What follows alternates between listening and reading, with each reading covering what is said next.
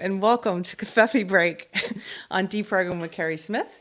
Apologies for the technical difficulties at the beginning. My guest co-host today is Greg Wilson, and he's having some trouble on his end, so we're just going to start, and he's going to join us. But I thank you guys for being here today. If it is your first time, this is a new channel, so hit subscribe, do the things. If you like it, you can share it. Um, we also have a locals that we are going to start using a lot more. And coming up soon, if you missed it, um, we are going to be doing, because a lot of us read this book and did not get to discuss it recently. So if you would like to join our book club, we're going to be doing it on locals. And we're going to be reading The Real Anthony Fauci. My husband uh, is excited about this one too. And we'll be announcing a date soon for that one. But you can go to locals. If you're already a subscriber on the Subscribestar or the Patreon, just send us a note there and we'll add you to the locals. You don't have to be a subscriber twice. So, um, thank you guys for being here. I uh, I have there's something I want to talk about with Greg, but I think we can go ahead and get it queued up for today. Um, Cole, can you pull up the first Chris Rufo tweet? Let's see, or maybe I can do it. Um, I don't know if you guys saw this, but this came out this week.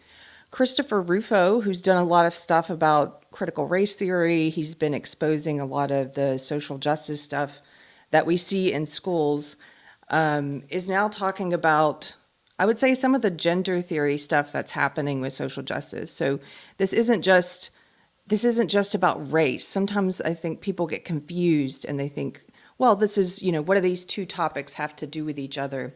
And they're sort of under the umbrella of one ideology. So it's not surprising to me to see him talking about something other than critical race theory. So, this first tweet, if you're just listening, he says, These women are running a sexy summer camp for children in rural Kentucky with lessons on sex liberation, gender exploration, BDSM, being a sex worker, self managed abortions, and sexual activity while using illicit drugs. Um, can you pull up one of these bios, Cole? I just want to read through some of these. There's a couple of these women who have, let's see if we can make this a little bit bigger. They have openly said that they are witches, which I'm not picking on any witches here. I know there are some people who who are into the Wiccan, and I'm not picking on you. Um, I just think that there's something a little interesting about the fact that they're pushing a kind of a spirituality along with this stuff. Um, can you make that a little bit bigger so we can read her bio? Tanya Turner. Hi, pirate. Let's see. Just bear with us.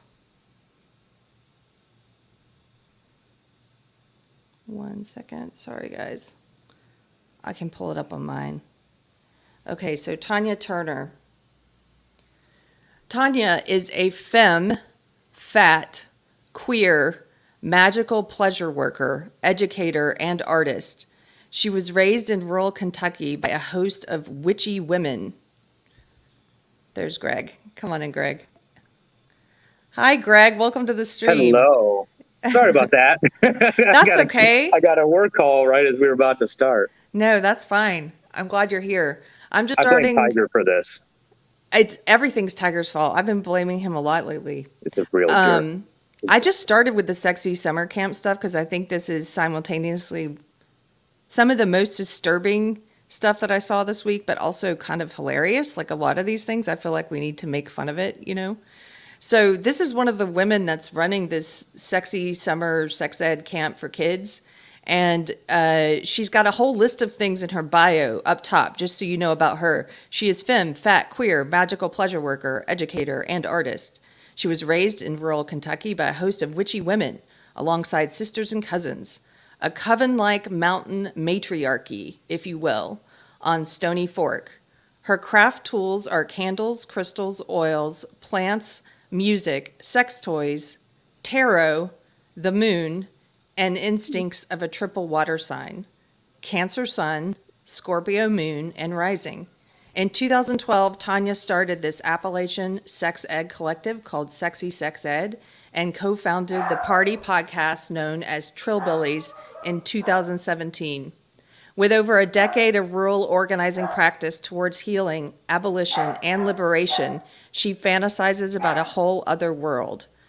Tanya lives high on a Kentucky mountaintop with lots of plants, a steamy hot tub, and several furry familiars. You can join her coven here.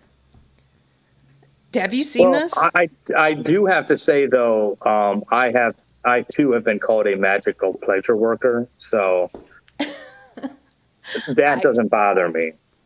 That's not the bothersome part. no, um, yeah, it, I thought this was satire for Really? a good bit because it every it hits every single mark of like crazy that you would uh, stereotype with. Yeah. What do you make of the? I was saying before you joined, I'm not trying to pick on anybody who's interested in tarot or, or Wiccan or any of that. I know a lot of friends who are interested in it or have been interested in it. I was interested in it for a while. I have my own opinions about all that now. But why do you why do you think we see so much of that sort of accepted now in some of these these circles about sexuality and gender and, and especially sexualizing kids? I mean, giving my opinion as an idiot. Um, I, I think it's something because it it just feels rebellious. Mhm. Uh, so it's the other. I think it's, and you know, Christianity has takes some blame, not Christianity itself, but you know, I think it comes from like the Bible thumping, you know, the satanic panic times and stuff. And so, you know, you go back into kind of the Reagan era and during the satanic panic. And I remember growing up then and, you know, playing Dungeons and Dragons or any of the, you know, board games like Hero. I remember playing like Heroes Quest Mhm. and all the parents freaking out, oh my God, he's playing this and it's satanic. And at the same time, there was some guy that apparently played Dungeons and Dragons and he murdered somebody. And so they blamed it on that. They made some, you know, lifetime movie or something at the time and got people riled up. So I think there's um, still a uh, lasting pushback against that, Mhm. even even though the the kind of the satanic panic era and the Bible thumping has really gone down. Um, but they still want to latch on to that. And I think they use that as, I mean, you see it in movies and stuff. And so it's just like, oh, that's cool.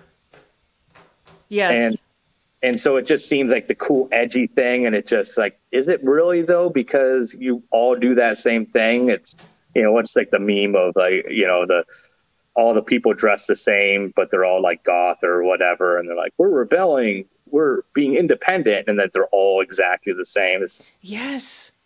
You know, when I was uh oh, yeah, that's, oh yeah, here's the next yeah, one. there we go. When I was in college and I was getting, you know, sucked into and a part of the social justice world, um, I think a lot of these people they get off on on outraging other. Well, they're outraged, and so they want to outrage others. And so, like you Yeah. said, I think they think of it as something that's rebellious and against the patriarchy. And this, you know, she uses the word matriarchal in there. It's a matriarchal religion.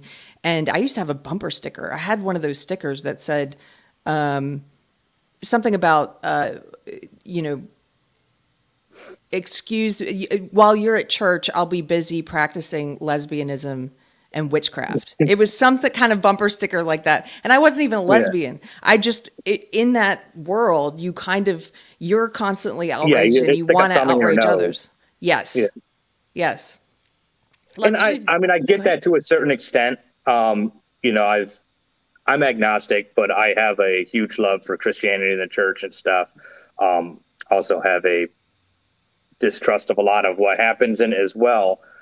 But people, I, I identify most with Christians. Um, so it's not really a dig on Christianity, but there I've had bad experiences with churches.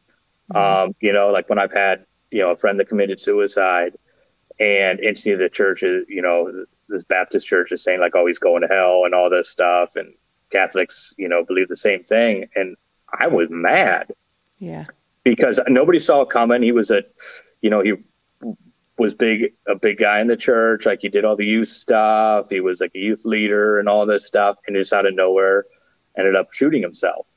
Um, and you know, it was kind of a shocker. And then to be told like, oh, he's going to hell. I'm like, you don't know what you know their mental state is. You don't know what's going on. You know, people get in certain states of mind and they you know become narrow-minded one track got to do this and there's you know if there's nobody there to get them out of it bad things happen then you know they don't have time to then go regret it and everything i mean just like when you get angry at times yeah uh, you say and do really stupid things that you're really embarrassed about like 20 minutes later. And so i i mean that really ticked me off. And i was like well you know and i told these preachers like well if that's your version of god then he can go after himself and i'll be happy in hell. You, you know? know- and i just wanted to do everything to push back. And i think they latch onto that and then create from other people's stories. And i don't even know if these people have had bad experiences um, i think a lot of it is they they want to have those experiences. They haven't and they want to be a victim and they want to have something to blame and rebel against and that just seems like the uh, the the go-to thing is obviously rebel against christianity. And Mhm. uh but i do have to say i've summoned a few demons. I was speaking trying to speak scandinavian one time and things just came Are you joking? I sometimes I can't tell. no i just think anytime you speak like scandinavian or something it just sounds like you're summoning demons sounds like that's what it sounds like with my friends. Uh, she has an African gray parrot, and when the parrot's learning to talk, it sort of it will hear something you've said and then it repeats it. And so I was staying at her place once and I was trying to teach it that song, bird, bird, bird, bird is the word. I said a bird. Oh. And but it but then you would hear it. It doesn't learn it right away. You would hear it in the other room practicing and it sounds like Satan. It's like "Ah, bird until it gets it right. it's like this yeah jumble.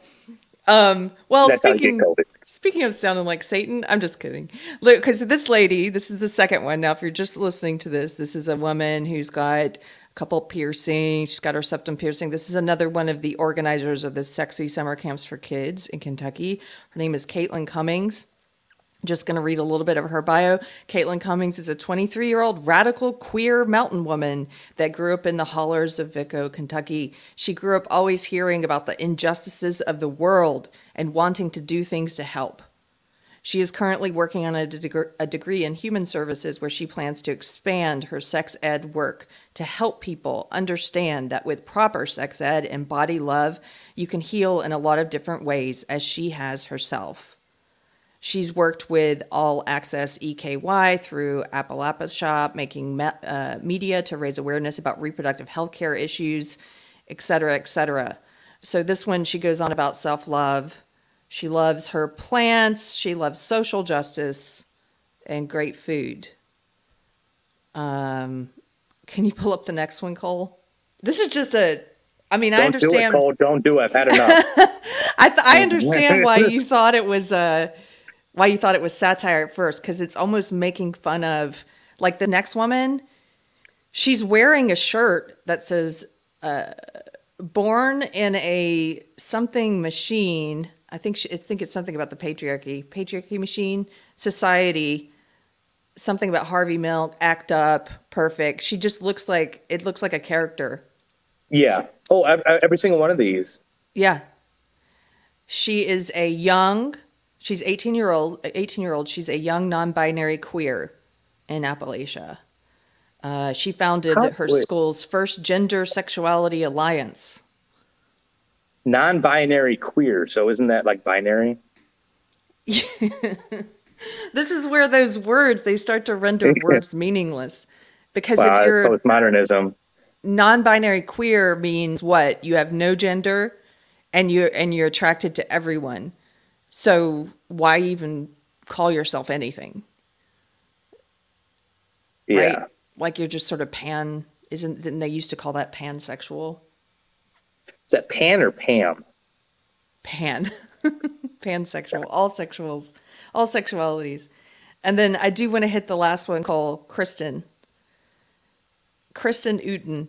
And and look at the way they all at the top when they give their bios. This is something uh, I've been talking about for a while when it comes to social justice.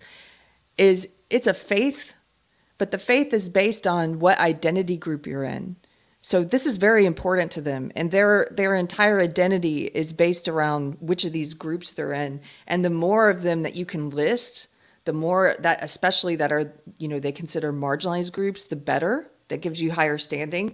So Yep. she starts her bio the same way. Kristen is a young, fat, differently abled, queer community organizer and college student. Uh, so what is their different ability? I don't. That thing always bothers. Differently abled.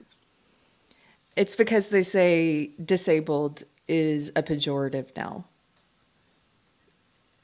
You have to. They're trying to. Except this is- people with actual disabilities don't label it that. Okay. Yeah, true. I wonder what her different, differently abled abilities are. Um, so, so it says uh, she works as a Vista in Charleston and works with kids! Exclamation point. She has always dreamed of a space where fat folks are appreciated, normalized, and safe. So she created it. Um, she's also she's worked for inclusivity. She's worked for Planned Parenthood. And she's also had to take a step back, just so you know, in the last six months to focus on health. But she's back and better than ever. I, I wonder what her health problems might be. As a fat man, I can identify with a couple of those. I actually I wonder if they're mental health problems. Well, most of it is. It's a, and after we get through with this, I'll give you some stories. But Yeah. there, that's a big aspect of it, in my opinion. And there's an addiction to wanting to be, wanting to have mental health issues. Yeah. I think because it puts them in that class when they're if they have the mental health issues, then look, they get to put it at the top of their bio as something else that some Yeah. other marginalized group they're in. Um, Cole, can you pull up the slide from Rufo that details some of the camp schedule? Again, this is for kids, guys. There's a description here over one of the things they're going to be doing uh, Tuesday, July 6th. It's a workshop called Sex with Me Self Pleasure Workshop. So it says participants, but I'm just going to say who this is. It's kids. Kids will explore personal views on self pleasure as well as learn techniques to make the most out of their masturbation experiences. This workshop will include discussion, games, and some hands on practice. On hands. So, Well, what wasn't, is. wasn't there somewhere like one of the like one of them that said like for all ages and like capitalized all ages? Uh, probably. I remember seeing something because there was there was some confusion I had of like okay, like this is right on that border of like, is this a pedophilia camp? And like some of their stuff, I never saw anything that really like specified ages. Mhm. other than I think maybe like 17 or something, which is still really creepy. Um, but then one of them was like, you know, uh, I want to say put out something like all ages and put it in all caps, if I remember right. Well, there was. This reminds me actually of. Do you remember the uh, trans woman, the man who got Meghan Murphy kicked off of Twitter, the Canadian guy, Jessica. Um, Oh, Yaniv Somebody. Yaniv. Yeah. Yes, Yaniv. So he's the one who he's very litigious, and he would go around booking appointments at different uh, spas and asking for genital wax. Even and, and he actually encountered some religious women, I think some Muslim women and some Sikh women, who that's against their religion to wax a man. Look at your kitty cat. Hi, kitty. Hi. Oh, who is that? This is Chubbs, Hi, Chubbs. my fluffers. I like that he just appeared. Um, He but does. so he does this. But so Yana there was in the news constantly because, well, first he was suing these women, trying to force them to wax his genitals, and then he also uh, was in the news because he started something similar to this. It was supposed to be uh, all inclusive uh, kids, sort of body positive uh, summer pool party. Do you remember this? And it was for all Oh, ages yeah. nudity allowed and that was that made the and, and i think he did the same thing that sort of He, there like, he went to jail, didn't he, or something? yeah or he lost was in quarters. I, recently i'm not sure who went to jail but i know that he was he uh faced some kind of charges and was convicted but but that guy reminds me of these women because they're Mhm. using this sort of all this sort of positive language around inclusivity and body positivity but then marketing this to toddlers i mean kindergartners oh, it's well. I mean, if you want to get and see how pervasive this is, just look at the the Florida bill that they're calling the "Don't Say Gay" bill, which has mm-hmm. nothing to do with that. And if you look at it, it's, it's just about you shouldn't be teaching sexuality to kin- from kindergarten to third graders. yeah and yet people are freaking out and i was like so either you're you're willfully ignorant or you know don't understand this and you're just ignorant or you're a predator Yeah. i mean there i don't understand any moral way to say oh kids from kindergarten to third grade should be talking about sexuality. No, they shouldn't. None of that should be in their heads at all. Now, I mean, they're probably going to get exposed to some talk of that stuff just through life, you know. Um, but they they shouldn't be hearing any of that stuff, especially from school, um, when you have authority figures telling you that, and so you're going you're going to take that as uh, more truthful than you would just from some random person saying this stuff. Yeah. I have found that the people who are protesting the loudest about what they're calling the Don't Say Gay bill, it's exactly what you said. They don't seem to have read it. Patton Oswalt, the comedian, I asked him what part of the bill on Twitter, what part of the bill do you have a problem with? And he blocked me. Yeah, so Um, yeah, because he can't. man's a coward. It's a it's a shame Yeah. because he was a really funny guy. I used to really enjoy him, and he just yeah. he went full crazy woke and just lost his mind. It's a, it's a shame because I I thought he was a funny guy. Yeah. I like his voice acting work and stuff, and yeah, He was very funny. I- insufferable.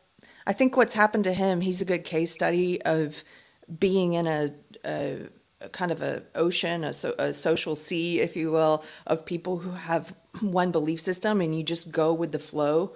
And he just Mhm. has gone with the flow, and where it's led him is to this really cult-like place. And I Yeah. sometimes wonder, is he going to be one of those people who, in the future, if if this all fails and i do think it's going to fail at some point i think there's going to be a huge i don't think you can have a war with reality and, and sustain it for a long period of time. I think at some point there's going to be a terrible crash.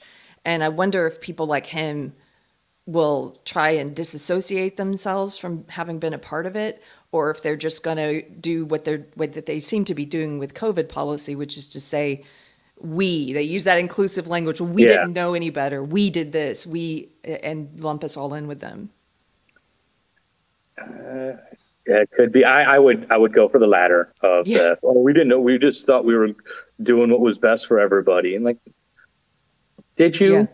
you know, yeah I mean, we're all ignorant to a certain extent, but this is such willful ignorance, and a lot of it's malicious. Uh, to just sit there and blame it on, well, we didn't know any better. It's Mhm. such a cop out, and it's cowardly.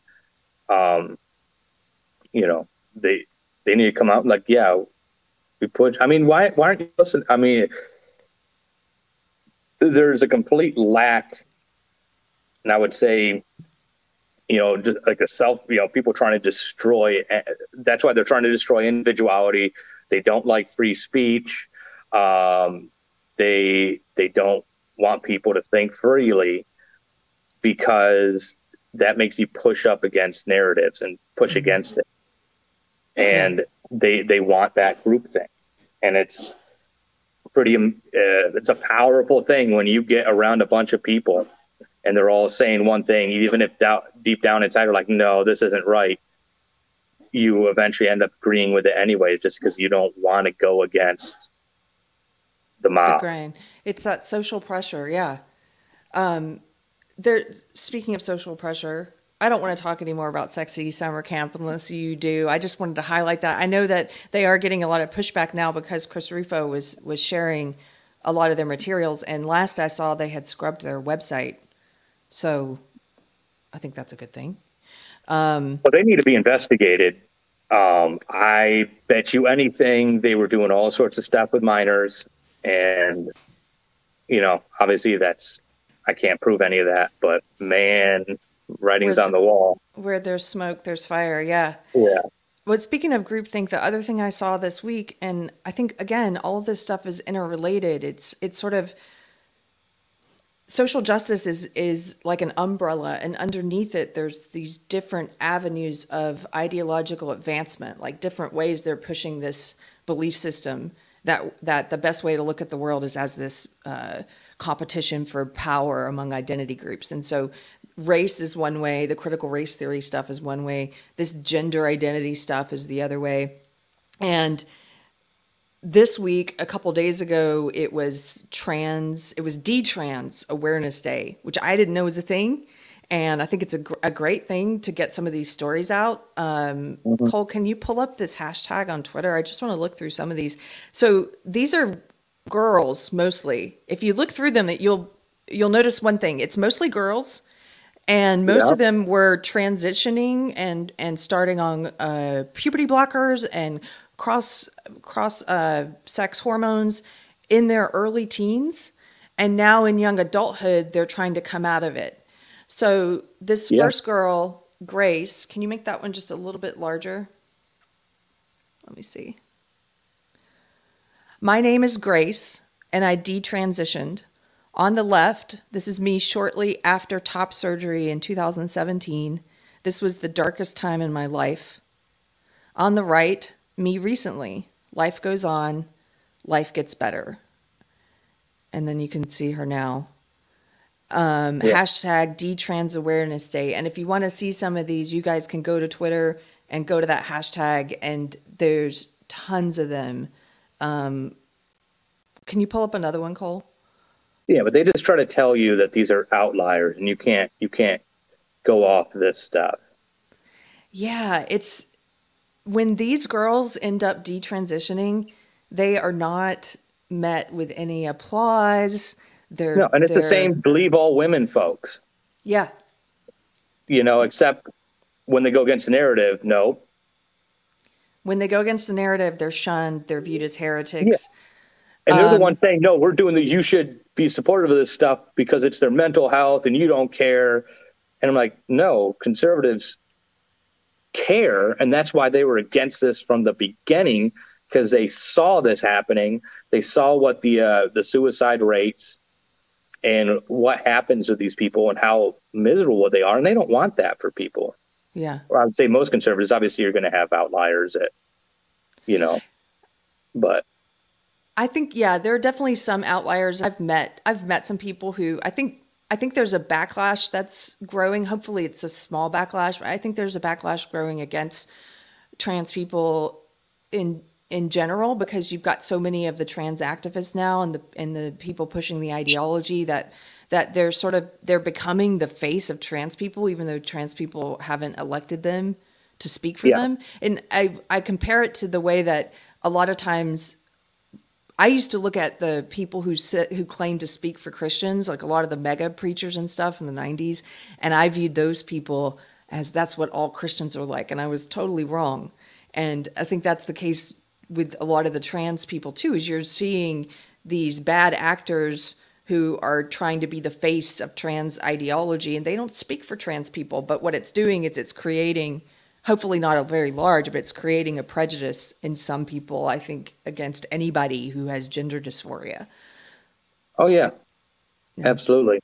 And and it's it's a you know I believe it, it's a mental condition that needs to be treated. I mean, when I was running my podcast, uh, we had him on a couple of times. Uh, Dr. Oren Amitay, um, really, uh, he's a psychologist. Uh, he actually, this is what he does, is uh, you know works with like human sexuality and stuff, and deals with um, people all the time with like uh, gender dysphoria and you know rapid onset gender dysphoria and all that, social contagion of it, and he he regularly speaks out, and he's really been shunned hard from the psych you know community because it's been overtaken by this to where they, there's so much political pressure that they're starting to change definitions and you know push that oh this is fine and we should we should help these people transition that's best for their mental health and he's like no none of the data says that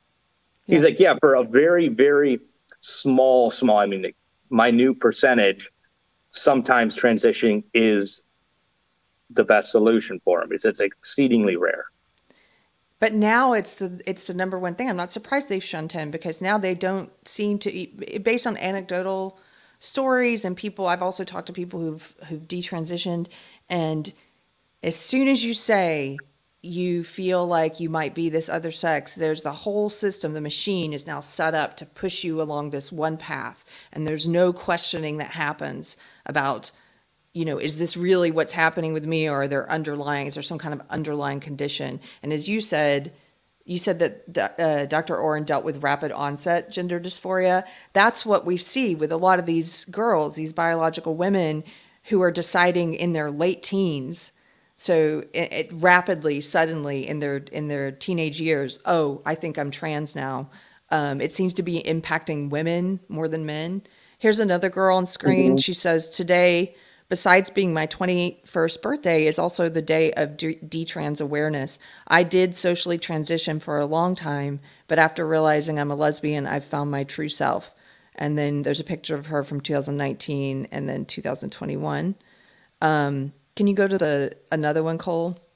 There's I, am sorry, I'm going to show just a few of these because I, I want people to get a sense for how many there were, which I, I think is mm-hmm. great that these girls are starting to come out. Look at this girl on the left. She's got her totally shaved head, um, trying to looks a little bit more NB, what they call non-binary. She says, "I let the internet convince me that gender dysphoria equals trans." It turns out gender dysphoria can also be a symptom of just not fitting into society's ideals for femininity and compounded by hating yourself. I am gender nonconforming. I'm not trans. And then you can see her on the right looking totally different. yeah. And I mean, a lot of that, I mean, you're going through, it's always kids in school.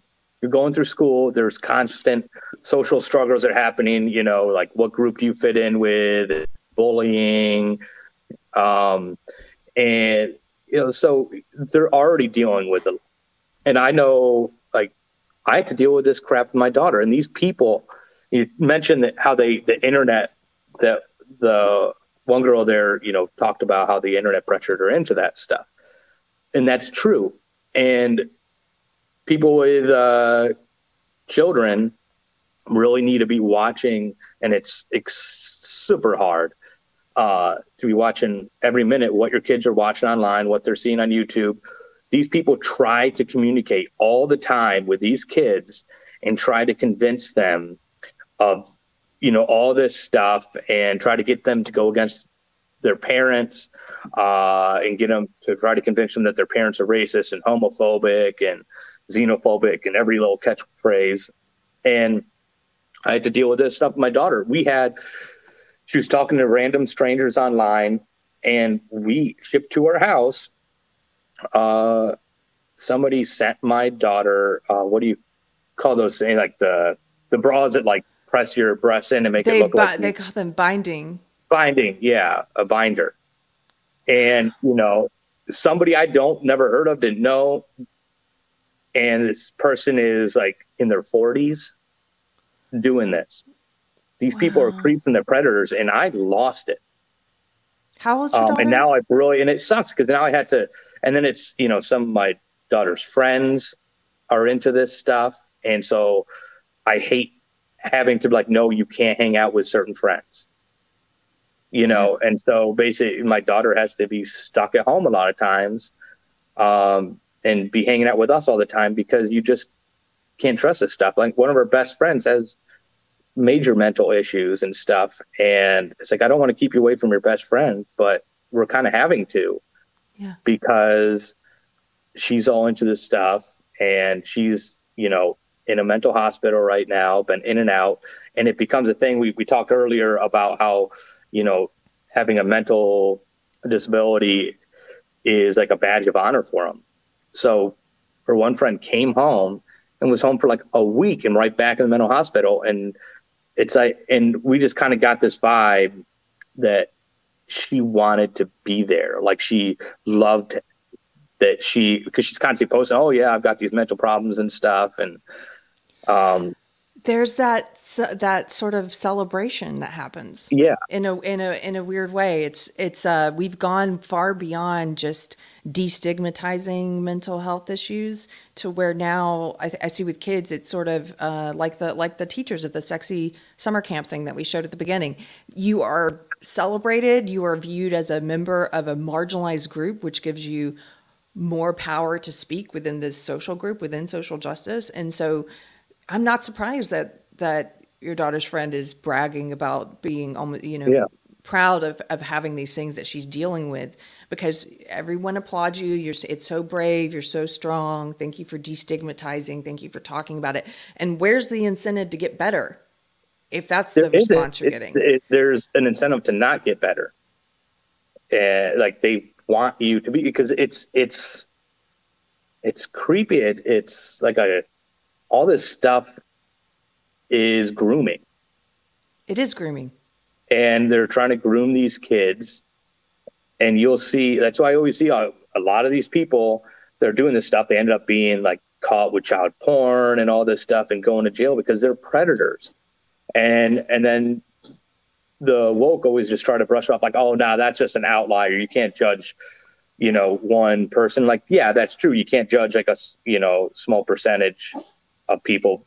Uh, you can't judge the whole based on a small percentage, but I mean, look at what you're defending and trying to yeah. brush away, and well, it's they, it's yeah, it's creepy they try and say that these these girls that we're looking at this is why i think this hashtag was so powerful because they do try to write them off as outliers and they do get shunned from their social circles and people stop talking to them and but if you go on youtube and you look up detransition stories it may take you a while to find it now because the algorithms are such that they bury things but you will mm-hmm. find tons of these girls this one on screen this is helena uh, you guys may remember if you're watching i got to interview her uh, which it was a really great interview in depth about her experience, how she fell into gender ideology.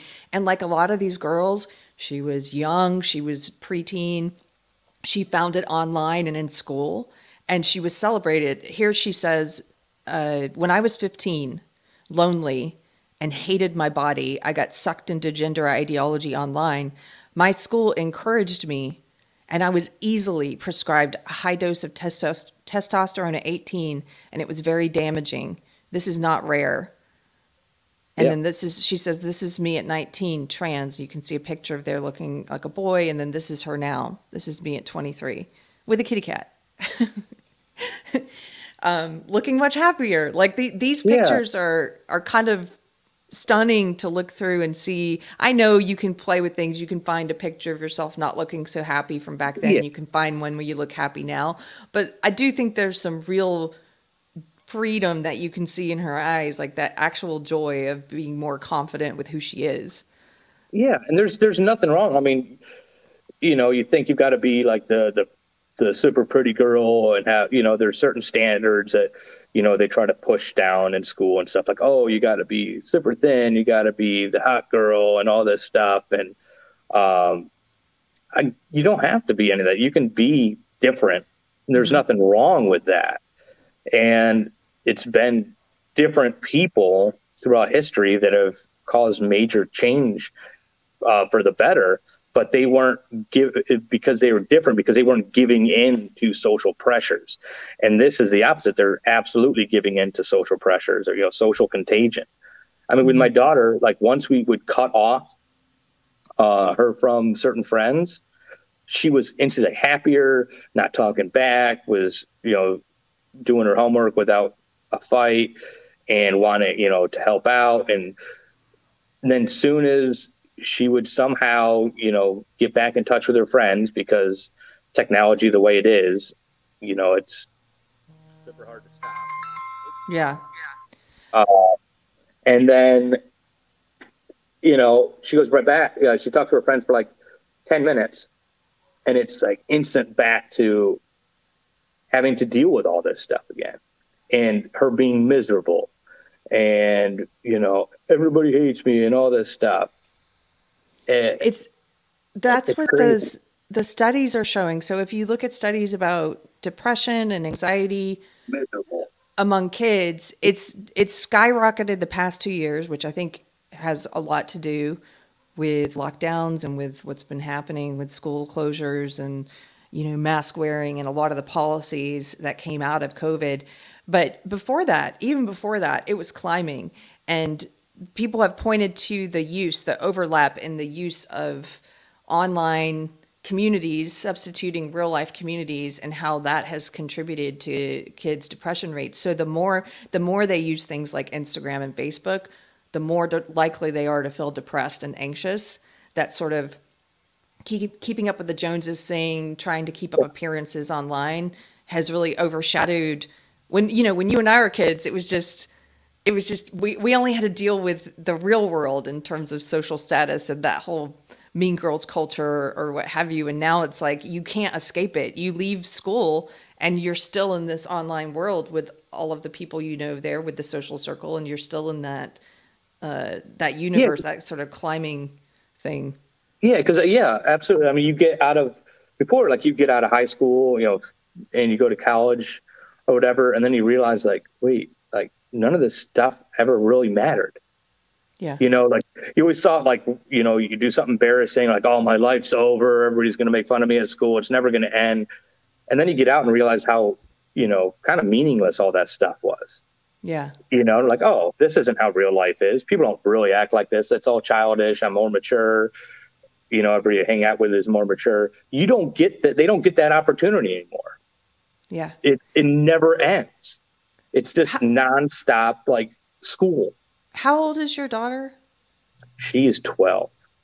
wow okay and it's already like that a little wow well i Oh, guess that it- makes sense it's been that's like happening- sixth grade It's been happening since she was like nine, eight or nine.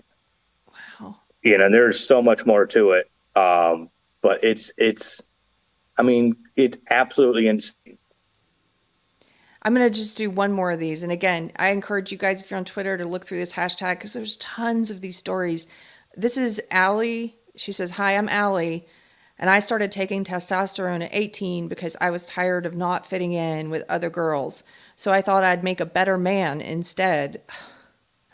And autism autism diagnosis later, and it all makes sense now.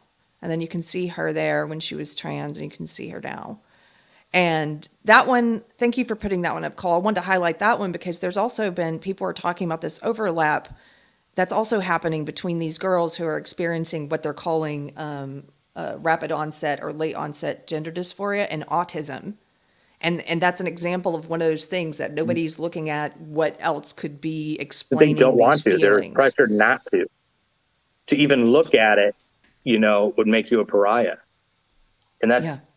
that's so dangerous. People don't don't look at like, okay, what's happening now? Like, well, it's just people trying to find themselves. Like, w- what's going to happen later? You allow this stuff uh, to invade uh, these institutions. Where where's it going to end? Mhm. You know, is it then all of a sudden? I mean, this all this stuff is just dividing people. It is. You know, I mean, we, we brought literally brought back segregation, something that was absolutely awful to do. And these uh, woke groups are trying to all bring it back like it's something good. Like, no, we need to have spaces for whites and blacks and Latinos and all this stuff. And, you know, the nonsense like the Latinx stuff, yet no Latinos like it. But no. it's you know lefties you know woke Yeah. lefties that are trying to shove it down their throat and it's like they're trying to destroy their language. It's it's a it's a romance language. It's got you know words that are feminine and words that are masculine, and they're trying to take it away and put it you know something like you're trying to destroy their language. Like yeah. you destroy somebody's language, you're destroying their culture. Yes, and I do think they're trying. There's a conscious effort to keep us separate and warring yeah. and bickering. I mean for example, in the last couple years, this is something I keep coming back to is they did such a good job. I mean, they they the media keeps us polarized and divided on many issues, including race, including all of these different identity groups they're telling us, you know, is now so important. But one of the things they did in the past 2 years was they kept us divided over the COVID policies. It was like, mm-hmm. are you pro mandate? Are you anti mandate? Are you pro lockdown, anti lockdown? And they tried to make it a, they tried to tie it to an existing tribalism that they've already stoked, like the right left tribalism. And what we, what that's done is we're now in a place where I no longer think, I don't know if we're ever going to see any accountability for COVID's even, you know, possibly having escaped from the lab. They did such a good job of oh, distracting oh, us. Not. Yeah, there's going to be none. Yeah. I, you, I mean, the the writing is all over the wall. The proof is right there in your face, um, and nothing's going to happen with it. People are just going to, oh, let's just forget about it. You know, yeah. we, we were just like we were saying, oh, well, well, we were following the science. We were doing what we thought was right at the time. Yeah. And I just, and I don't know if this is true. I, I saw it that was somebody shared the post. Um, and I haven't really looked into it, but read something about that even pre-pandemic, when they initially thought this whole thing started, um, in the UK, they were going through blood samples from like September to November of 2019, and finding that they had uh, the uh, the COVID, uh, what do you call the antibodies in their blood oh, already? Yes.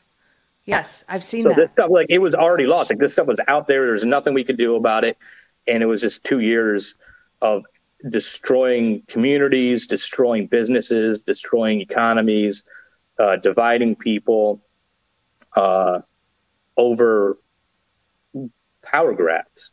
Yeah. Um, can you, I, before we get down, I might want to talk about COVID a little bit later, but before we get on that path, because now my mind is like opening to a bunch of that stuff.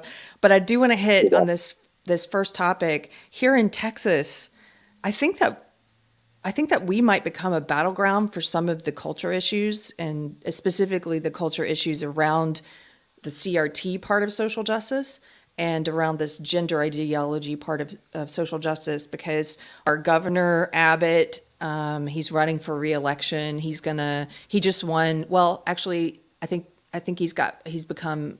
Was he forced into a runoff? No, no, he did win. He won the primary. Yeah, I thought it's he won pretty attorney, handily. Yeah, he did. It's the uh, it's the lieutenant governor's race that's forced into a runoff. But so Abbott's running for reelection, and he's been uh, becoming more. I would say he's like one of these politicians who sort of goes with where the wind is going. Um, mm-hmm. So so to appeal to his conservative base, I think he's been a little bit more forceful and uh, uh, looking like someone who has conviction, whether he does or not, I'm not sure. But he's been pushing back on critical race theory and also on this uh, gender gender surgery, uh, uh, what they call gender affirming care. But what we're really talking about is hormones yeah. for kids, hormone treatment for kids, and in some cases mastectomies for kids as young as 12. Um, can you pull up this article, Cole, about the Texas lawsuit? I just want to talk about what's happening here. There's a few different lawsuits that are now making their way through the courts. So in Texas, he basically said this is child abuse. Um, if you are giving Absolutely. kids, yeah, if you're giving kids hormone treatment, or you're performing surgeries on them and removing body parts, kids are not old enough to consent to this and it's it should be considered child abuse under existing law and we're going to treat it as such. And so after, as a result, he's also telling people that he wants them now to report just like you would any other kind of child abuse. If you know of a doctor or you know of a parent who is uh, uh, engaging in this with children, who is using puberty blockers on kids or is performing surgery on kids, gender affirming surgery on kids, to report them. And so as a result, it's become I think we're going to become a battleground for this issue. So this is a CNN piece. I'll just read a little bit of it, then we can talk about it. Texas files lawsuit over federal guidance that highlighted protections for pediatric gender affirming care. This is from CNN.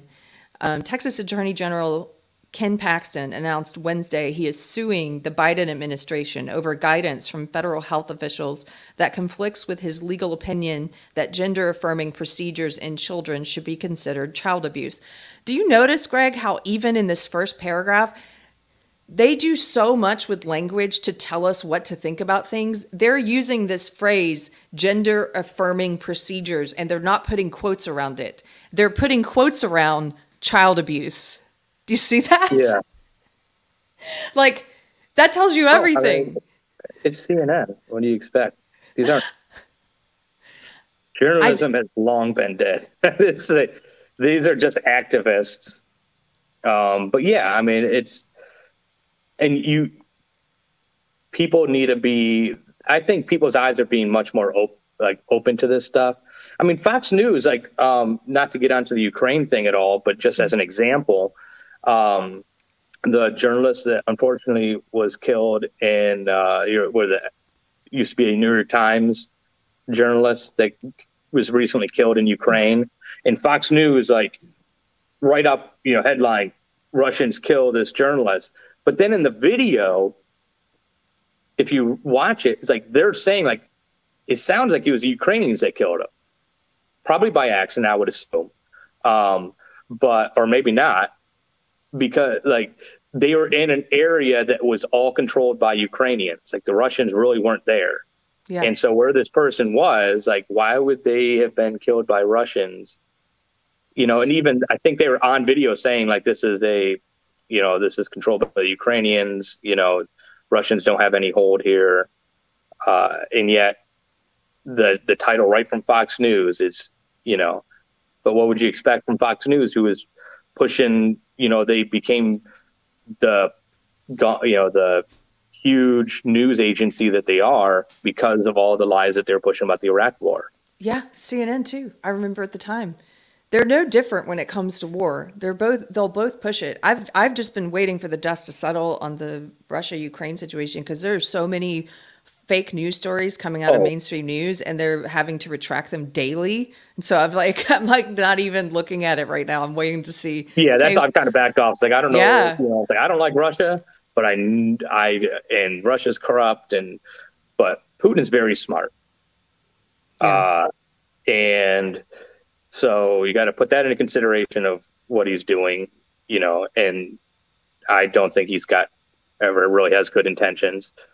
But Ukraine, I mean, that's where Hunter Biden had his full Burisma deal that uh, our now president pushed, uh, basically held out money until they fired the one guy that was uh, looking into the Burisma stuff. That's you know, that of... makes you think.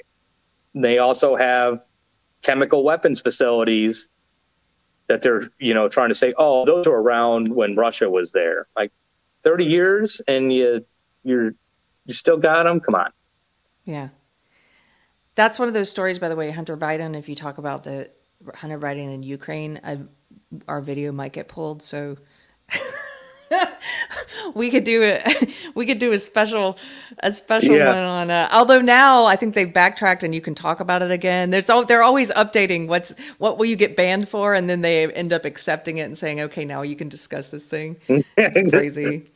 Uh, I'm just going to read a little bit more of this this article about Texas, the lawsuit. Okay, so Paxton, Ken Paxton's February legal opinion, which was seen by many as an attack on transgender children, prompted Texas Governor Greg Abbott to direct the state's Department of Family and Protective Services to investigate instances of those procedures.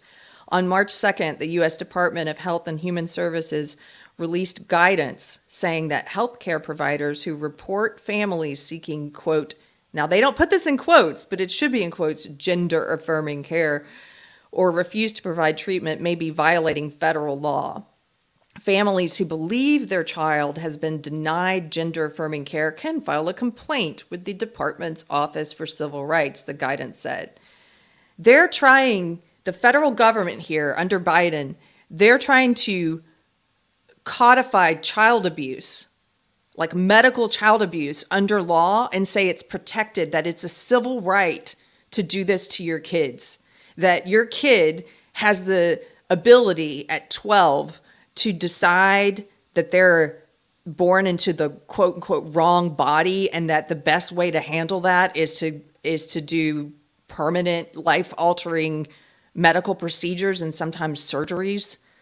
You know removing their breasts removing their penis and they're calling yeah. these things because they don't like us they don't like us using the words castration they don't like us using the word uh, mastectomy so they're calling all of this gender affirming care that's protected under the Office for Civil Rights. Um, Texas disagrees, and and so yeah. now well, good on Texas. Yeah, so now there's this this lawsuit. It says uh, HHS secretary has uh, added in a statement that the HHS will take immediate action if needed.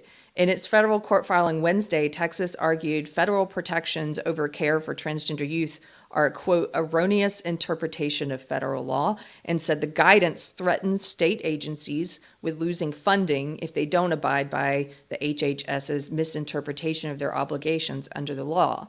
Quote, now this is from Texas, quote, the federal government does not have the authority to govern the medical profession and set family policies, including what may constitute child abuse in state family law courts, Paxton said in a statement.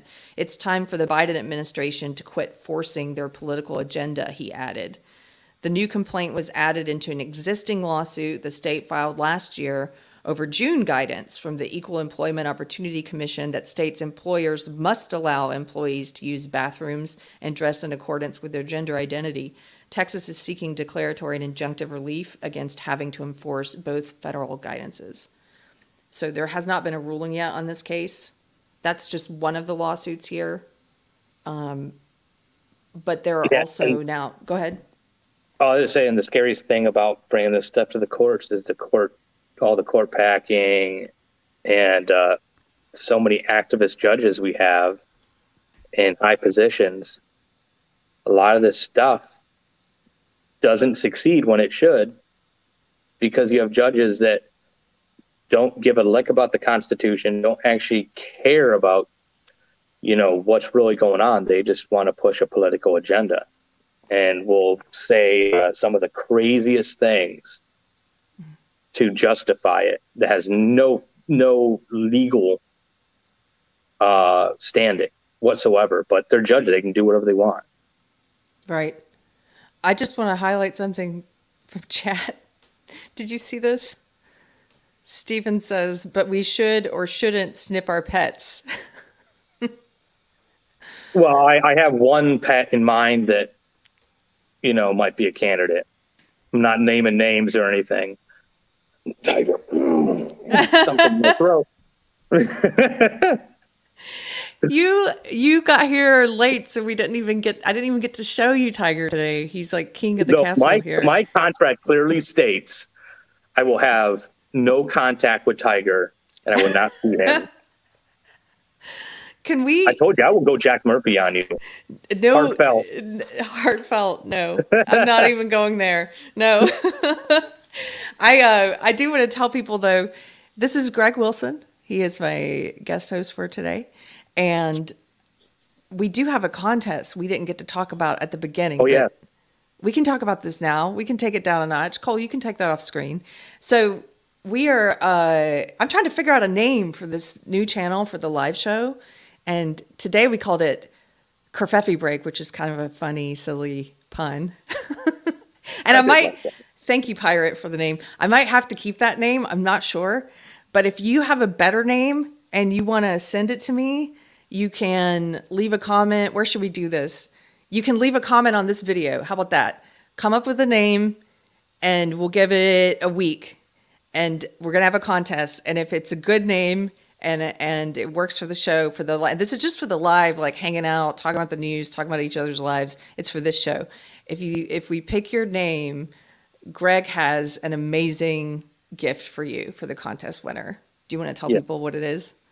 Um, well, they did. Uh, you know, I already talked that I was a magical sec uh, sex uh, worker, but no, just joking. Um, No, see your humor. Like, magical what? pleasure worker. That's what it is. Sorry. Uh, no, I so I on the side as uh, something I like to do to kind of you know get away from things. I like to make knives. Um, so I thought it would be cool as a prize that you'll get your own custom knife, the kind of knife that you want. Um, I'll show you a few. I've given away a ton that I've already made. Um, if you like big, Oh my I've a- gosh. What is that? I just wanted to have a huge camp cleaver that could just do all sorts of stuff. So I wanted it to be really rough and barbaric looking. Um, so wow. camp cleaver. Uh, this is actually one to help my cousin make. He just he wanted it to be all tiny and got the, That's the fantasy cool. curve. Yeah, that's like a, a fantasy blade. I could see it's like an elf. An elf would carry that. Yeah, this one. Actually, I make. You'll get a sheath too. I make the sheath. Uh, so there's one I help my cousin make as well. Carbon fiber. Made out of Damascus. Wait, can I see the blade on that one? Yeah. Let me see if I can get it closer. Oh, yeah. You make beautiful knives. What if what if I pick a name Here's that one I, I made come for my up knife. with? My wife, not my knife. Uh, so this one I'm working on.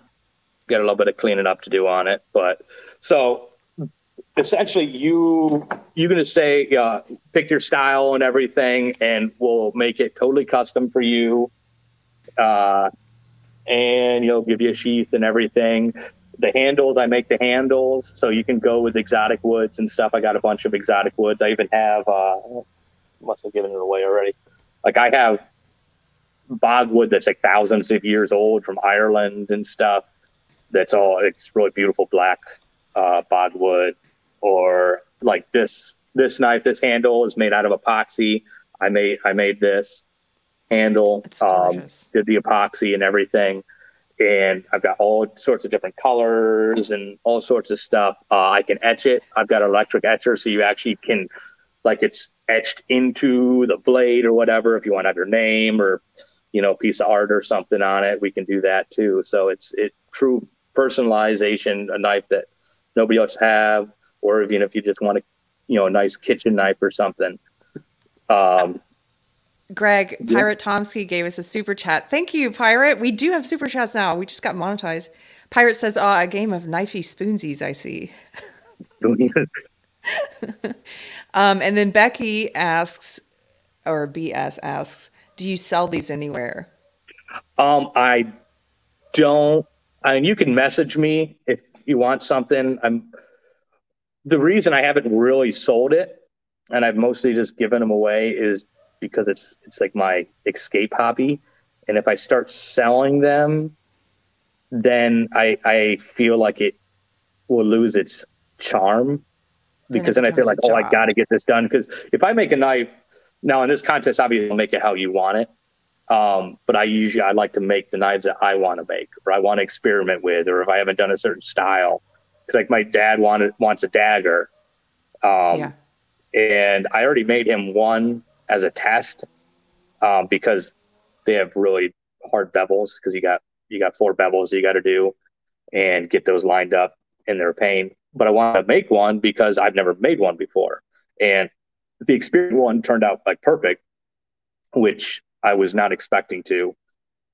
But the next one I had like hidden tang and want to have, you know, the pommel and stuff like an animal face and stuff on it. Um, yeah, exactly. So yeah, Teresa, you know, it's like knitting. I don't want it to be work. Um, but I also enjoy making them for people. Uh, so you know, if you if you want one, you'll message me. We can work something out or something. Um, but for the And where can they message you? um, you just uh, you know, I got my Facebook page. It's Greg, you know, Greg You guys- Wilson. you guys will Uh, find him on Facebook because he's not on Twitter, and he's Tiger's number one fan. He's the president of the Tiger fan club. So That is a lie. Don't trust him.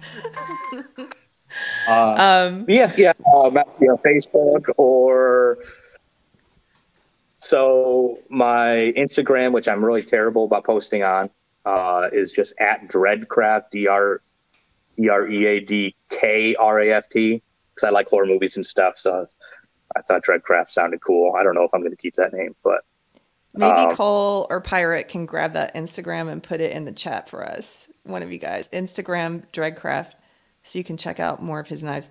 Well, thank you so much. It's so what a cool contest. Again, if you guys want to help us pick the name for this live show, I'm temporarily calling it Kerfefe Break. And if you come up with a better name, then you win. You get one of Greg's custom made knives. He'll make it for you. How amazing is that?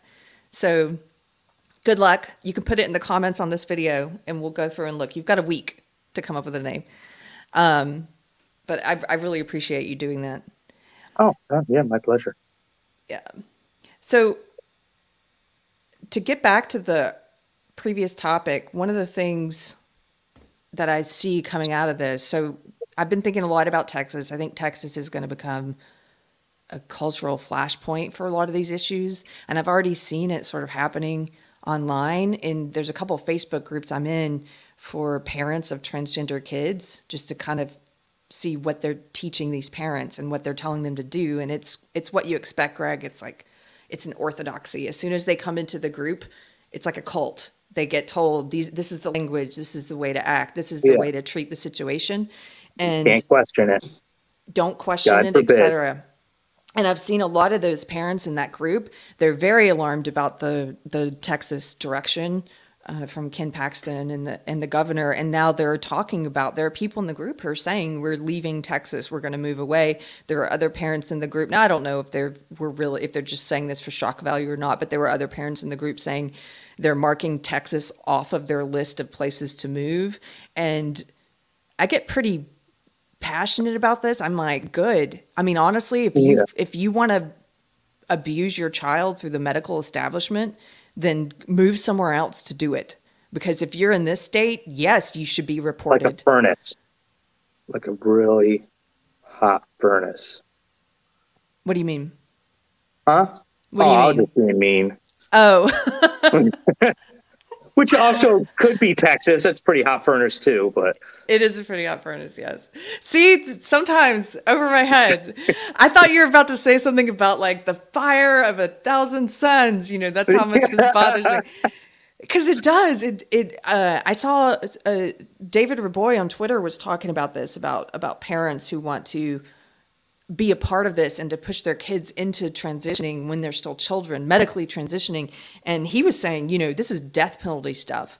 And he got a lot of flack for that tweet and it got taken down. And I don't necessarily agree with him. I have mixed feelings about the death penalty, about the government coming in and, and yeah, I'm yeah. I'm but more sided against the death penalty.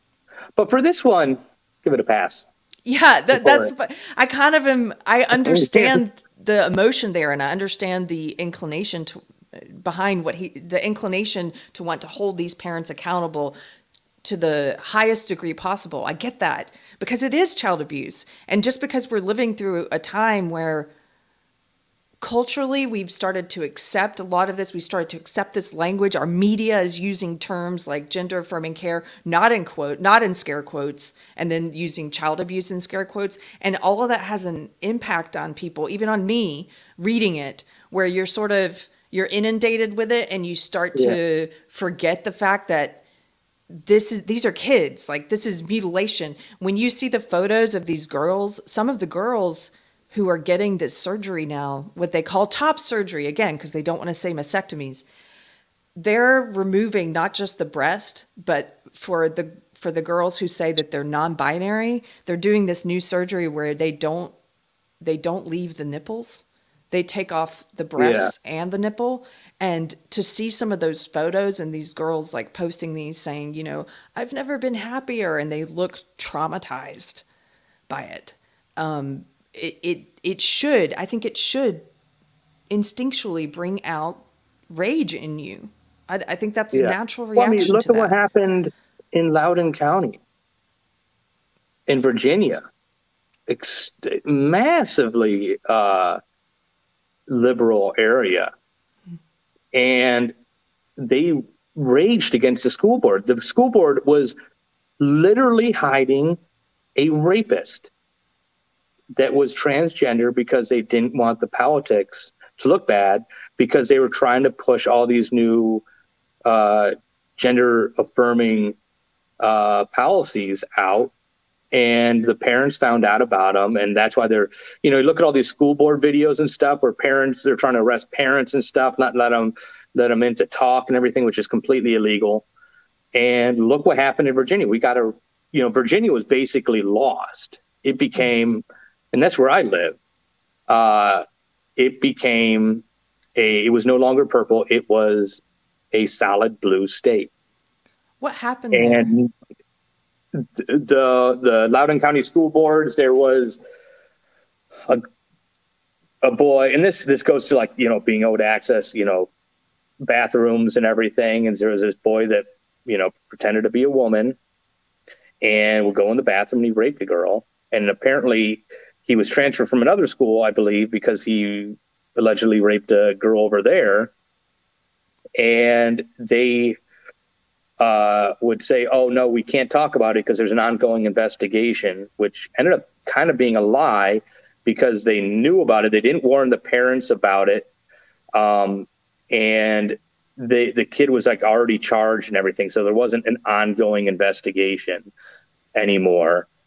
And the parents found out and were furious, and they recalled some school board school board members, I believe, um, resigned or whatever over it uh, I can't remember exactly all the details, but it, it started this huge issue that ended up uh, getting Youngkin elected, Elected. Yes. and in like, and it happened from a liberal area. So like, when people are liberal, this wokeness stuff doesn't even really identify with most liberals. I don't think once they s- start to actually experience the reality and kind of instead of sitting in an ivory tower, you know, or sitting behind a keyboard and you know, just yelling at, oh, you know, we got to respect these people and all this stuff. But then all of a sudden, what's happening to their kids, they're like, holy shit, Well, we can't allow this. I did follow the Loudoun County stuff, and and I guess when I was asking what happened there, I thank you for for anybody who doesn't know for recapping that. But I'm also asking you what happened to Virginia. You said it went from being purple to blue. Has there been a mass migration like into Virginia the way they're it's like I what's mean, it's happening? just the, the size of the government has been growing. Um, Northern Virginia is very far left, always has been, but it's growing and growing. So, south like southern areas of Virginia where I live is pretty conservative for the most part. Um, but those votes, hold on, Farley, stop it. Uh, that it just you know you could vote overwhelmingly in s- southern virginia and just get destroyed anyways because of northern virginia like fairfax county and all that loudoun county and um so it's you know we used to have uh God, what the one the one uh, republican governor uh that was doing the taking bribes well, his wife was taking bribes, and he had to um, basically ended his political career. Mhm. Um, but after that, you know, we we had uh, two uh, lefty uh, governors, and it's just the the state has shifted more and more left. And you look at the elections and stuff. Uh, in Northern Virginia, it's just all all left. Yeah, Alyssa Kay says Northern Virginia is heavily infected by DC. Is it is that part of it? Is that Yeah. the proximity? Okay. Yeah. Oh, it's yeah. I can understand that because, well, we're seeing two things happening in Texas. I think there is this migration of people coming in from California, and I understand some of those are cultural refugees, and they're try- they they are not blue. They're coming here to escape what's happening in that state, and they they also they recognize they they can connect policy to consequences. But then the other thing that's happening is Austin and that proximity to Austin, all of the neighboring uh, towns like mine we're getting a lot of overflow because now, because of the migration from California into Austin, you're getting Austinites who are woke, who are part of this uh, hegemony, this sort of this orthodoxy. They're moving out into the neighboring towns, and they're Williamson County, where I'm at, went blue in the last election, which was unusual, and it's starting to have an effect. So I, I, I guess I can understand that being close to DC, you kind of you get some of that ideology coming in. Yeah, and there's just so much government here. I mean, there's so many bases, uh, so many GS uh, workers and everything, and you get in that field, and you know you're heavily reliant on the government, so you're gonna, you know, push for the, you know, the powers to be, and you know the left. Well, fortunately, when you're government, left uh, your your job is a lot more safe under a uh, you know Democrat administration because they want to increase the power of government and take it away from contractors and stuff, and um, so that's why it's kind of gotten bigger and bigger and pushed you know further south and stuff and taking over more of Virginia. But then there was a big pushback. They start seeing, well, hold hold on, I'd be for it fine until they started messing with my kids and then they kind of wake up and it's like this is more of a cultural thing that we got to push back on and you know maybe someday we can go back to just having you know discussions about the proper place of government and funding and economy and all that what, what works best you know less or more government to keep the economy going and create jobs and stuff. God that'd be great to go back and have those discussions. But the real issue is the cultural stuff. And that's i think is what's going to destroy the uh, democrat party. Um, unfortunately, we got the Republican Party that has the uh, amazing ability to uh, destroy itself as well and always uh, snatch defeat from the jaws of victory because as soon as they start winning, they feel bad about it and want to capitulate. Um, and so I just we'll see we'll see how long it goes, but I, I don't really have a whole lot of faith in the Republican Party either. Oh, I, I don't either. And are you? You're not even a Republican, are you? I mean, I vote Republican, hmm. but I mean, I'm, I guess, more classically liberal mm-hmm. uh, in a sense. Um, I don't are... even know how to define it anymore. Yeah. Everything's so blurred now. Yeah. Uh, it's so it's so blurred and i'm sure you like me get called a right winger and i'm like when did that happen it's just i i am yeah. i'm at the point now where I think we as humans try and and um, come up with with ways to uh, not shortcuts not the right word what am i what word am i looking for we try and come up with easier ways to guess uh, what someone's beliefs are going to be and unfortunately they've done such a good job of trying to tie this authoritarianism and individualism thing to blue and red that now. I just kind of shorthanded a little bit and I'm like, okay, if you guys are voting blue, I don't care what your reasons are. I'm you're voting for authoritarianism at this point in history and yeah. it doesn't mean that I think red is better. It's just those things have the media has tied tied it to that right left dichotomy and people are who are tribalistic are voting that way. Yeah. Does that make sense? No, no, I'm kind of in the same boat as you know, and I think somebody that's already disappeared in the comments are saying it's kind of like the lesser of two evils, you know, voting yeah. Republican. And it's kind of, yeah, that's kind of what it is. Um, yeah. because they suck too, but just not as bad. Uh, I'll fight you naked for two dollars. Says don't cults remove your privates as a rule. Some of them did. Heaven's Gate did. Heaven's Gate. I don't know if people know this. They they. I think they're really interesting. That for, was the Hale-Bopp comment one, right? The, yes. Okay. They, were they all wearing Nikes? yes. Yes. They all put on Nikes. They all put on the same outfit. They were a really interesting cult for a number of reasons. One, because they managed to survive for decades and they kept changing what they said was going to happen. So it would be like, well, the we're going to get taken up and you know in a spaceship, and this is going to, and that wouldn't happen. And they would say, well, what actually is going to happen is then you know this comet's going to come, and they kept pushing the date back and pushing things back, and but people stayed in it. It survived for decades, and they also had a very, uh, I think, average high, pretty high IQ of people who were in this cult. So it dispels the notion that that intelligent people can't get pulled into cultish beliefs. Of course they can, and they might. Oh, it's, it's a lot of times it's some it's more intelligent people get pulled into this stuff. Um, Why do you think? I think because um, when you're highly intelligent, and this is you know not based on any super concrete thing, uh, but I think you're usually more of like a social pariah, like in a sense, like you're kind of an outlier. You're a little bit more awkward because you th- see things differently, and uh, you find a group and but you're you because you're more socially awkward and stuff i think you you'll latch onto something that you feel will you know accept you and you know that kind of as a family and stuff. So these cults um, are very i mean they're very manipulative. And uh certain some of these people i mean they've been doing it for so long that they know the right things to say to take advantage of people. Um because i've known you know like working with engineers and stuff, ridiculously smart people. I mean, amazing the stuff that they can do. Uh, you know, make it, you know, doing robotics and all this stuff. But then you try to, you know, bring them out like to the bar or something. They're super awkward, don't know what to do, and they just go along with whatever because they that they don't know how to think for themselves in that realm.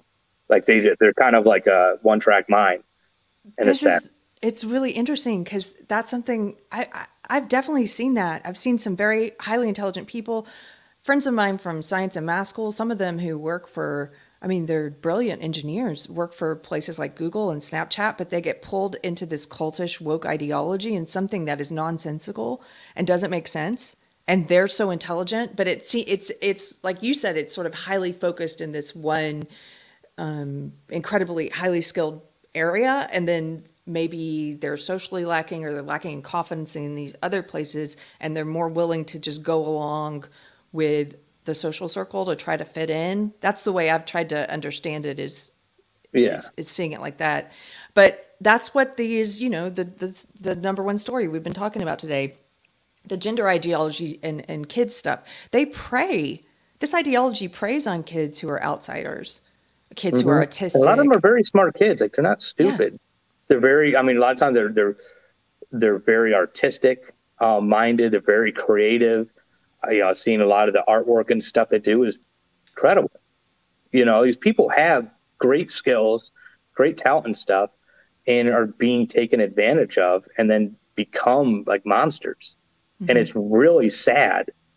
Um, and they need to have that pushback. And it's so hard, I think, now um, that you you get like you push back so hard against this stuff that you kind of forget about the humanity that's behind it. And when these people um like trying to get these people the right help instead of just seeing them constantly as the enemy. I mean even these people that are grooming and stuff well yeah um you can correct jokes and stuff about them and well horrible things. Like these are messed up people and need help too because w- what's going on with them that they they need to take advantage of other people to feel good. Yeah.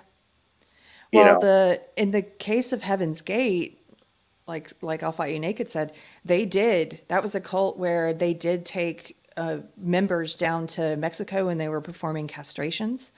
So they were turning some of the members into eunuchs. They um, uh, they also gave this is this is another interesting thing. They gave people new names. So what else is doing that? Trans trans trans and kids. They're giving you a new name, a new identity. Charles Manson did this. The Manson family cult. He yeah, gave people a new name. Yeah. So I think I think there's something there about again it plays back into the the social oh, justice ideology and the identity thing, but they're well, literally giving you. Look at Manson playing with words. Helter Skelter. That was a Beatles thing, mm-hmm. and he took that and turned it into something awful. Yeah. You know, and uh, like the and this happens to both sides. Uh, the Moonies the Republicans loved uh, the the Moonies because they they had money and power. So, I don't know so much about the Moonies. Can you tell me about them? Uh, they were um, what state they're in, um, but they're they're right next to a certain college campus, and uh,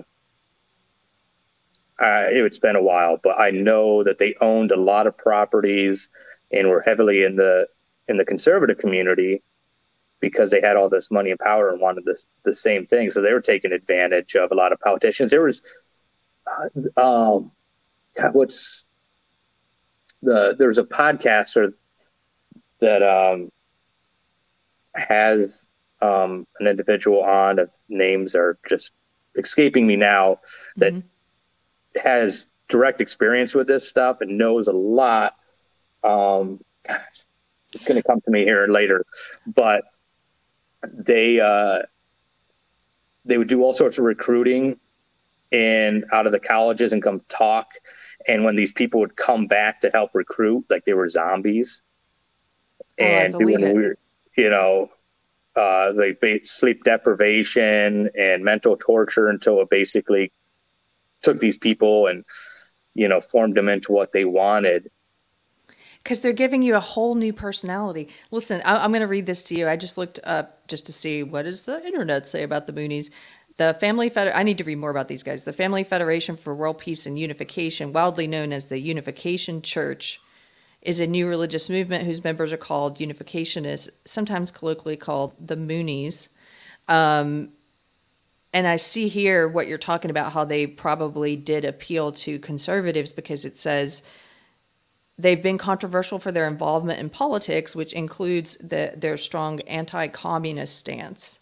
That's what it was. Yeah, and there was there was a moment um, that there's like a secret little meeting, like they infiltrated conservatives, Republicans, and uh, they like declared or the, the leader of the Moonies like uh, the leader of the world and stuff like on on the con like on Congress floor and stuff. Um, I can't remember all the details, but it was something crazy like that. I mean, they, they were heavily entrenched in the Republican Party. Isn't that amazing how it always you get to that place where with some of the at least with the cults that we that we know of culturally as cults and we all kind of generally accept that they're cults. So they they will have this leader. That's one difference with social justice ideology is there's not like just one leader. But within these cults so whether it's the moonies or the manson family or heaven's gate they have these leaders who become thought they they think of them as gods almost. They put them they elevate them to that position where you can't contradict them. Everything they say is somehow divinely inspired, and it's just all of this faith that they manage to generate that people just give up to them. I would, I would, if I had to draw an analogy with social justice, I would say in social justice, they're not giving it to one person, but they're giving it to the ideology itself, which is a real yeah. difference. Yeah, the the ideology itself is the God, mm-hmm. um, and you know the the various people that are like the big names in the movement are kind of like the uh, the acolytes or the apostles or whatever. The apostles. You know? That's and, a good uh, way. And it's great. I mean, I I don't know. I was thinking about this. Is like uh, you know, you get authoritative figures, and people will believe all sorts of stuff when people are in authoritative positions. And there's been a study. They made a movie on it. I think um, William Shatner was in it long time ago about this study where they had um, test subject in a, a shut room and they said they had electronic probes attached to them and they would ask certain questions or whatever. And if they got them wrong they would electrocute the person in the other room. And what they did is they just had an actor in the other room like screaming and stuff and nothing was happening. Uh, but and they just every time they would crank up the voltage. And the vast majority of people would just keep on going because there was somebody in a lab coat. Telling them. And, and they and it, it angered the uh, the site community. Um and they were trying like, no, this can't be true, and they're you know trying to shut it down and everything. But they kept on redoing this study and getting the same results. Uh, I can't remember the name of the study. They did a movie like a um, movie about it, mm-hmm. and uh, I think there's been two movies about it. One was like about the actual study and like the kind of like a quasi documentary kind of style. Um, and then the other one was, you know, one that I think William Shatner was in, like before like Star Trek and all that. Uh, I'll have to look that one up, but you know what you reminded me of was the. Do you remember the fast food rapist from a few years ago? They've they've turned this into a movie. Um, it it this guy. Now this wasn't a study. This was a horrible thing that was actually happening but what what you could learn from it from the case is exactly what you're saying here is that people have this sort of deference this faith that they put in authority figures and some people can be convinced maybe most people i don't know convinced to do horrible things if they think an authority has said it's okay yeah. and so this was a guy who was calling uh, fast food places and one of the one of the places he called this it was made in it, it was dramatized into a film but he he called the place he posed as a cop and he got one of the managers there to he told the manager that they were watching the restaurant the cops were because one of the employees was was stealing from the restaurant and that he wanted the manager to hold this employee to take her into the back and hold her there until he could come and question her and so the manager took her into the back room. I remember this. Do you remember that? It was I kind of do. Like it, it, rings a bell now. So the over the course of several hours, this cop talked to the manager and to the employee, and eventually was able to gain so much trust from this manager that he got the he got the fast food manager to sexually assault the girl and came up with reasons for why he needed this to happen. And that sounds crazy on its face, but if you go and read the stories about this this uh, this this I mean, what would you call him? A rapist by proxy? If you read the yeah. stories, the manager was convinced that this was a police officer. And just it, it, it happens by degree. It's not the first thing yeah. the police officer told the manager to do. It, but but he was working there the whole time, yeah, and just what a horrible uh, accidental i would say case study into what people will do when they kind of given over that it's, faith to authority it, it's almost like you just don't want to believe it, uh, it it's so crazy so uh, benjamin jansen it's a milgram experiment oh the milgram experiments yes yeah yes yeah. and it's you know, you do one experiment stuff, you could, you know, go, well, you know, what about these factors in this? But they've done it again and again and again and mm-hmm. kind of get the same results. And, but then you see what's happened with all this stuff that's going on now. Um, you see it firsthand. Like it's basically the same stuff's happening. People are like, oh, the authority figure said this. I'm like, why aren't you questioning that? Yeah. Like, does that make authority. sense? Like when you ask simple questions, it's not like, okay, let's have a discussion. Like you you have these questions, are there fair questions? Here are the answers. This, this is why those things are wrong. No, like they you, we've given so much power to these tech giants. No, you can't talk about that. You'll get kicked off the platform, or you'll get shadow banned, or you'll get a 30 day ban or a three day ban. You know, because you know you can't talk about those are bad, and it is happening for so long, then it becomes a social contagion where people automatically start to think that oh well if they've been banned and they're saying bad stuff. They're probably racist or something. That's why they're banned. And so i shouldn't listen to them. And so you create you know do this othering of people and those yeah obviously there are certain people that are just saying crazy stuff saying awful things and you know but the majority of those people you know typically i want to listen to the people that are getting banned and stuff. It's like, well, they're they're obviously knocking on the door of something, and I want to hear it. I don't know if I'm going to agree with it or not, um, but those discussions should be open and be had. I mean, look what happened to Joe Rogan. Yes. You know. Yeah.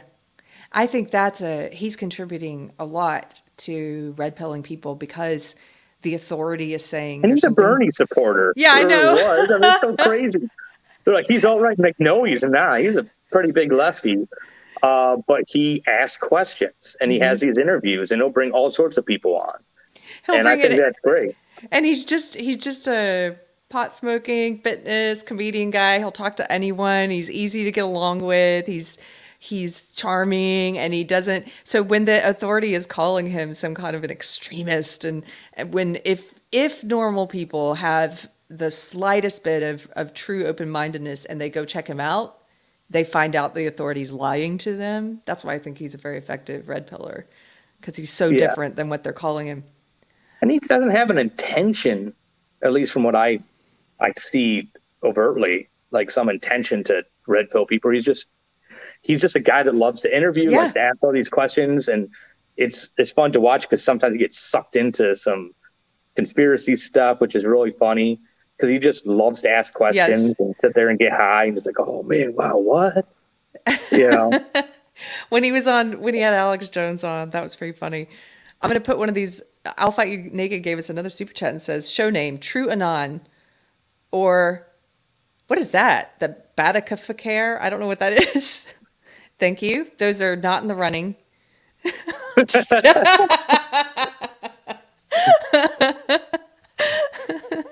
I'm kidding. Uh, thank you very much for those. Are there any others? You guys, thanks for hanging out in chat.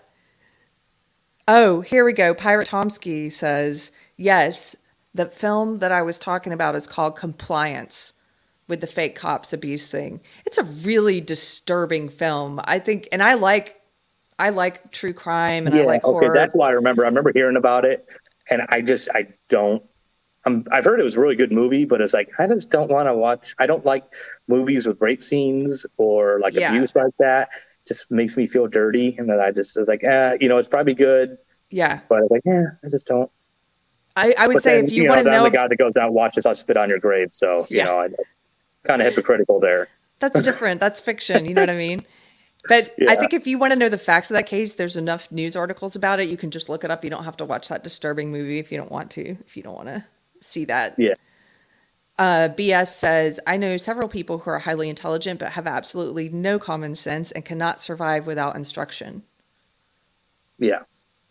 Yeah, I think that's true. That's pretty true. I, I know a number of them. And then Andrew Knapp gives us a super chat. Thank you, Andrew. And says, Good luck on the new chapter, Carrie. Thanks. Yes, I've been I've been enjoying uh, watching you on like uh, the uh, Friday Night Tights and stuff. Your appearances with the Nerdrotic crew and uh, Geeks and Gamers, and, and that's that's the cool thing is it's with this is you kind of get a family. You know, it becomes like a little extended family with these folks. They're very supportive. Uh, at least from what I can gather, I've, I haven't met any of them or had them on my podcast. Um, but I, I, do enjoy watching them, and they do seem like to be uh, real nice folks. They're real supportive of each other and kind of uh, have formed their own little community and everything. They're good guys, and like genuinely, I think good guys. I've I've met a couple of them now in real life, and they're. I mean, they'll stand up for what they believe in. They're not afraid. And yeah. They yeah, and I like hanging out with them even when I'm not on like on the show. I like hey, that's really the only. I kind of go through stages of what podcasts I watch. I think everybody probably does, and mm-hmm. so right now, I really just watch that one on Friday nights because it does feel it just feels like hanging out with friends. You know, even if you don't know them, they've all got that fun like hanging out with the guys vibe, and you can just put it on in the background and cook dinner or whatever, and it's it's yeah. fun. Yeah. I like that. Yeah, that's I, I usually I'll, I'll you know put it on and listen to it while I'm working or whatever, and listen to in the background. Or um, lately, you know, I like I love horror stuff, so I'd like to listen to horror stories, and so I listened to like Scared to Death with Dan Cummins and um, his wife, and then uh, who's a crazy like uh, crystal, you know, using the crystals kind of thing, lady, but she's it, it's actually really funny. Um, but then he does like completely inappropriate show called Time Suck, or oh, I mean, uh, no, uh, Is We Dumb, which is I also find extremely funny. But I don't know. I like to listen to, to things in the up. background. What else are you watching right now or listening to? Oh, I gotta. What's there is? Let me see if I can. So I'll tell you, and anybody who watches this show probably knows the other one that I'm watching right now is I'm still hooked on the behavior panel. It'll probably be a while before I, I'm not hooked on them anymore. It's for beha- behavior experts, and they just they take different videos. They do a lot of true crime, but not just true crime. They also do politics, and they'll take uh, people's video statements, sometimes interviews with the police, or sometimes like politicians' statements or interviews, and they'll go through and they'll they'll watch part of the video, pause it, and then each behavior expert will tell you kind of here are some things I picked up on and like their non-verbal cues and things that tell you if they're lying or not, and they're really good experts of of human what is behavior. it again? They're called the Behavior Panel. Oh, They're yeah, I think I've watched it a couple of times. Yeah, I like them. It's four dudes. Yeah, I think uh, the, the the one I was trying to think of earlier uh, was Eric Hunley uh, and Mark Gruber. Groubert, Gruber. Uh, he wrote for like National Lampoons. I think he still does. Or, um, but they do a podcast called America's Untold Stories, and uh, what's it? Yeah, Mark Mark Groubert's stories are just wild. Okay, And I'll look that one up. Really, really good storyteller. It's got all sorts of stuff. They've been doing a lot of stuff like covering the whole uh, rough stuff with Alec Baldwin, but then talk about that's where like I like the Mooney stories and stuff were really cool. Um, he was talking about his uh, Mooney stories, like they covered like all the ladies of LBJ and like LBJ's sexcapades and stuff. What?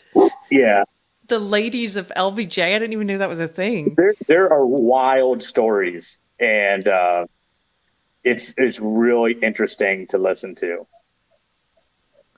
Harley, Uh, Is it the, is it called America's Untold Stories that someone in Yeah. chat says? Okay, yeah america's untold stories. I'll look that one up. eric hunley and which actually eric hunley is like 30 minutes from me.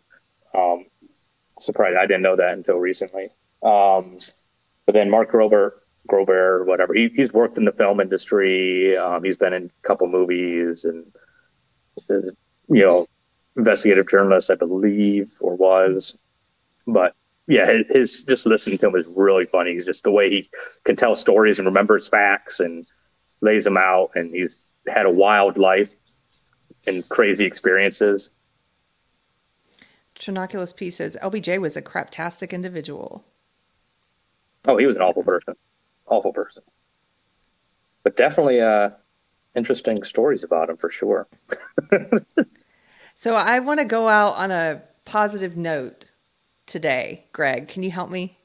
Will you tell me something in your life that's going well or something that's Uh, yeah. let's see here. Well i'm still jeeping. Still love my jeeps. I've got three jeeps now. Um because you know in this cult we do not remove your privates. Just letting you know to join the jeep cult um I think yeah i've got, Did a, you get a new name? I've got a jeep trail shirt Do do the Jeepers give you a new name? Oh, I, I mean, I've got a. My wife still think of a name for her Jeep. My Jeep, um, right now, because I haven't done the paint job on it that I want to do because I can't figure out the name. But the one I'm stuck on, ready, get ready for it, Okay. is Judge Tread. Oh, that's good. You got to do that. I like the uh, yeah. Wordplay. My other Jeep was Sandworm based off the Dune uh, stuff, but now it's like the Batmobile because uh, I gave it to my brother and uh, my brother and cousin are moved in with me until they get uh, their own place and everything. And he used to paint airplanes, so they took my old uh, Jeep Cherokee and painted it black and did like yellow highlights and gray highlights, so it looks like old school Batmobile. Batman. yeah, Cool. Hey, so it's pretty cool. I just learned something. I had a root canal recently. Okay, is that good news? Yeah, because uh, so I was like, I had to wait almost two weeks until I could get the appointment. So I never thought in my life I was like excited to have a root canal, but I did. Now I don't feel any nerve pain. It's pretty awesome. Good. Congratulations. I'm glad. We just I just learned something new. Dion in chat. Now Dion is the queen of quotes. She's always whatever I'm talking about, whatever we're we're chatting about on the show or in chat, she has the best quotes.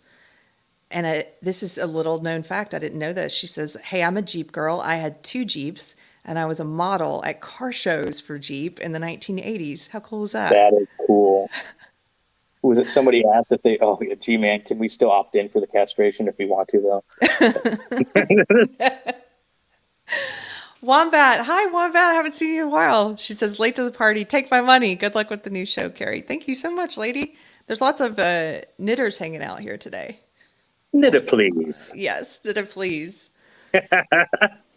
Knitters and jeepers. I want a U.S. Army Jeep, like the old. Uh, see, talking like the old. Uh, uh, what are the old Willys um, before then they went to CJ's, I believe.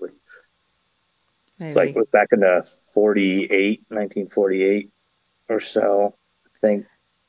I don't know anything about Jeeps, but I don't have to to to live vicariously through your excitement. So whenever you post photos about, when, when I come when I come over down there at some point and visit, I'm gonna take my Jeep okay, um, and we'll go out try to find some trails and hit it. I would uh, love that. So I am a little upset recently at um, at God because this weather, a lot of false springs happening, Lord, that I'm a little upset about. Because I went out, I got a whole hoist system so I can pull my Jeep into my garage and I can uh, lift the uh, the hard top off and take the doors off so I can go out. And I, was, I bought it. I was already like, yeah, I'm gonna I'm gonna take the doors off. I'm gonna take the top off and be able to really enjoy my Jeep because it was 80 degrees when I did it. And then on Sunday it snowed. yeah, it's like that in Virginia right now. It's Yeah. it's like that in Texas right now too. It's seriously, it's like one day it'll be 80 and the next day 20. I have no idea. It's just going back and forth in extremes. So Actually, I, I blame this on Punxsutawney Phil. oh, That's that's the that the one thing that uh, uh, De Blasio I supported is when he uh, accidentally dropped and killed uh, Punxsutawney Phil, and they had to replace it. I didn't know about that. Are you, is that a had that joke? No, he actually did. that. He dropped the hedgehog, or The groundhog? not the hedgehog, groundhog. And like he actually dropped it, and I guess like it ended up like dying later. And so Sorry, they I'm like, no. That's awful. Oh, it was funny. I'm sorry. It was. It's awful. it's, it's somebody should do a show that's just bloopers of the worst magnitude, like something awful things that are funny because of the social context and the buildup, where it's like a politician or someone. There was a there's a big cat rescue place I went to in North Carolina, and uh, this was years ago when I was in school there, and they had different. They had different. It was not. It was way before Carol, I knew about Carol Baskins Carol Baskin, not Carol. they had cats that they had rescued from in some cases from people who illegally owned them and um, but in one case they had this i think it was a panther and they told each each cat had a horrible sad story and this one they said was at the philadelphia zoo and it was depressed and so the zoo did this big uh, uh, introduction. They brought in a, psycho- a pet psychologist who said that the cat was depressed and they should give it a puppy to love. And so they gave it this puppy. They made they marketed no. it Did and had it? a and it ate it in front of the crowd. so then, he, Oh no! so he No, and then it coming a got mile away. yeah, so it got sent to the big again. That's one of those kind of stories. It's just like it's sad, it's awful, but because of the public marketing campaign and everything around it, or like the politician who drops the groundhog, you're like, this is this is something straight out of Curb Your Enthusiasm. Anyway, Oh yeah, yeah. Well, there was there was one about a like a penguin. They for a promo or something. They put like an anime girl up in this like penguin um,